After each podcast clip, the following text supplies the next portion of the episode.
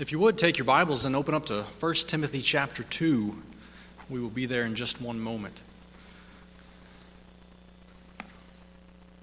I know, probably like myself, the last uh, few months, your uh, mailbox has been inundated with flyers, your email box has been inundated with uh, random emails or political emails. You probably have gotten the same text messages and robocalls that I have.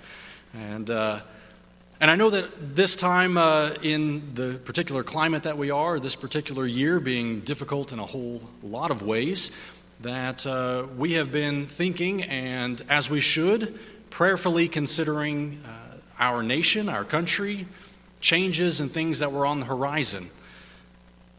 And maybe some of you, like my wife, checking things in the middle of the night uh, to see just what happened last night with the election, uh, curiosity, considering uh, what was coming.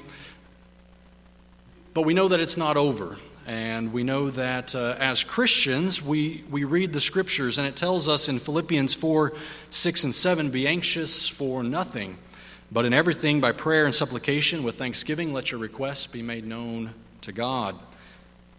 We also see in 1 Thessalonians 5:17 the simple statement, pray without ceasing.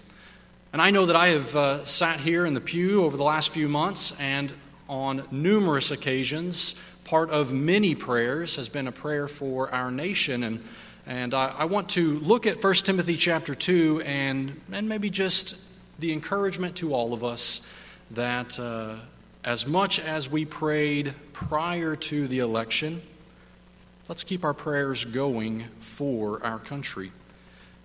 1 Timothy chapter 2. Therefore, I exhort first of all that supplications, prayers, intercessions, and giving of thanks be made for all men, for kings and all who are in authority that we may lead a quiet and peaceable life in all godliness and reverence. Here we have a, a, statement talking about our pleadings to God, our communication to God.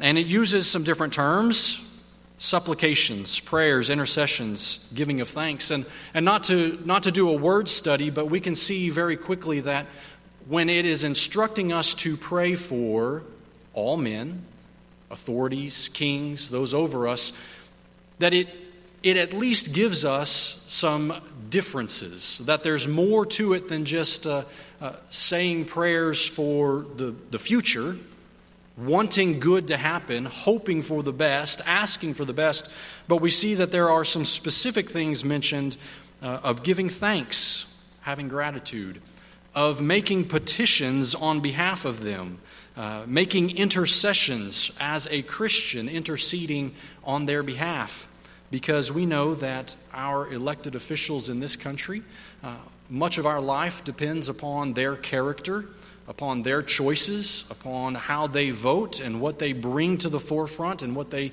uh, put before our country to consider. You know, when Paul was writing this to Timothy, it's, it's interesting that uh, you know, in a, in a world, in a time when uh, democracy was not the major government uh, structure, that it's still the encouragement on Christians, still the command on Christian, Christians to pray.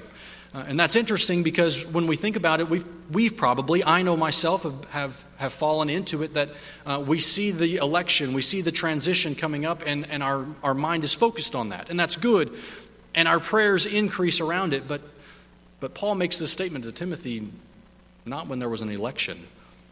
There wasn't a, a Caesar up for reelection. There wasn't a, a change in, in some sort of uh, representatives or the, the Levitical priesthood that, that surrounded them or any you know, government authority that we know, but the statement is still, is still made.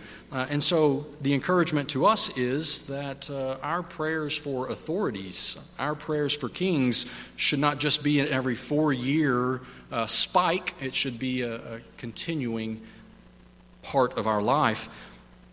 And Paul stresses in, the, in verse 2, he stresses the reason for it that we may lead a quiet and peaceable life in all godliness and reverence.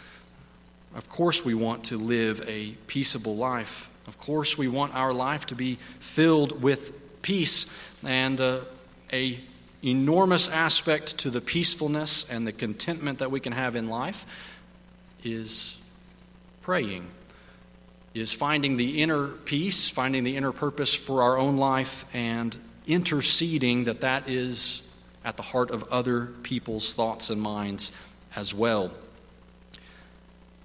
After the dedication of the temple in uh, 2 Chronicles 7:14, uh, God speaking to Solomon says, "If my people who are called by my name will humble themselves and pray and seek my face, turn from their wicked ways, then I will hear from heaven and will forgive their sin and heal the land." Now my eyes will be open and my ears attentive to prayer made in this place. God desires all people to come to Him humbly, and of course, as Christians, we are the forefront. We are the first line of defense. We are the first responders when it comes to interceding for the world that surrounds us.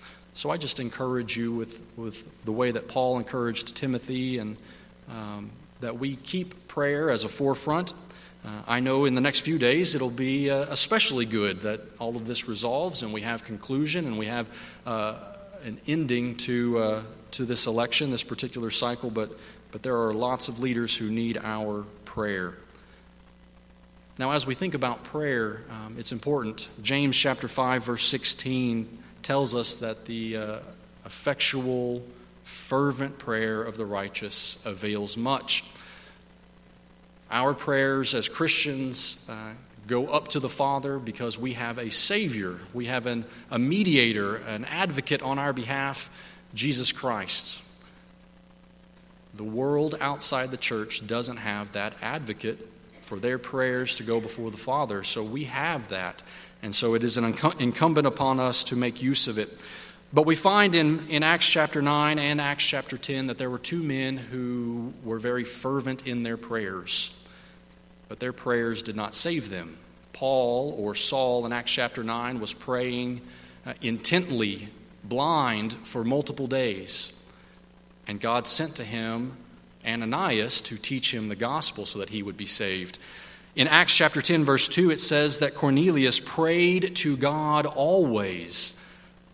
But God sent to him Cornelius to learn the gospel and to obey to be baptized into Christ, to take on Christ into your life, uh, and to have that advocate for the rest of your life as you approach the Father in prayer. Prayer is important, but prayer doesn't save if you are not willing to obey the gospel. If there's any need tonight that we can offer prayers or that we can help with someone wanting to obey the gospel, we have the opportunity as we stand and as we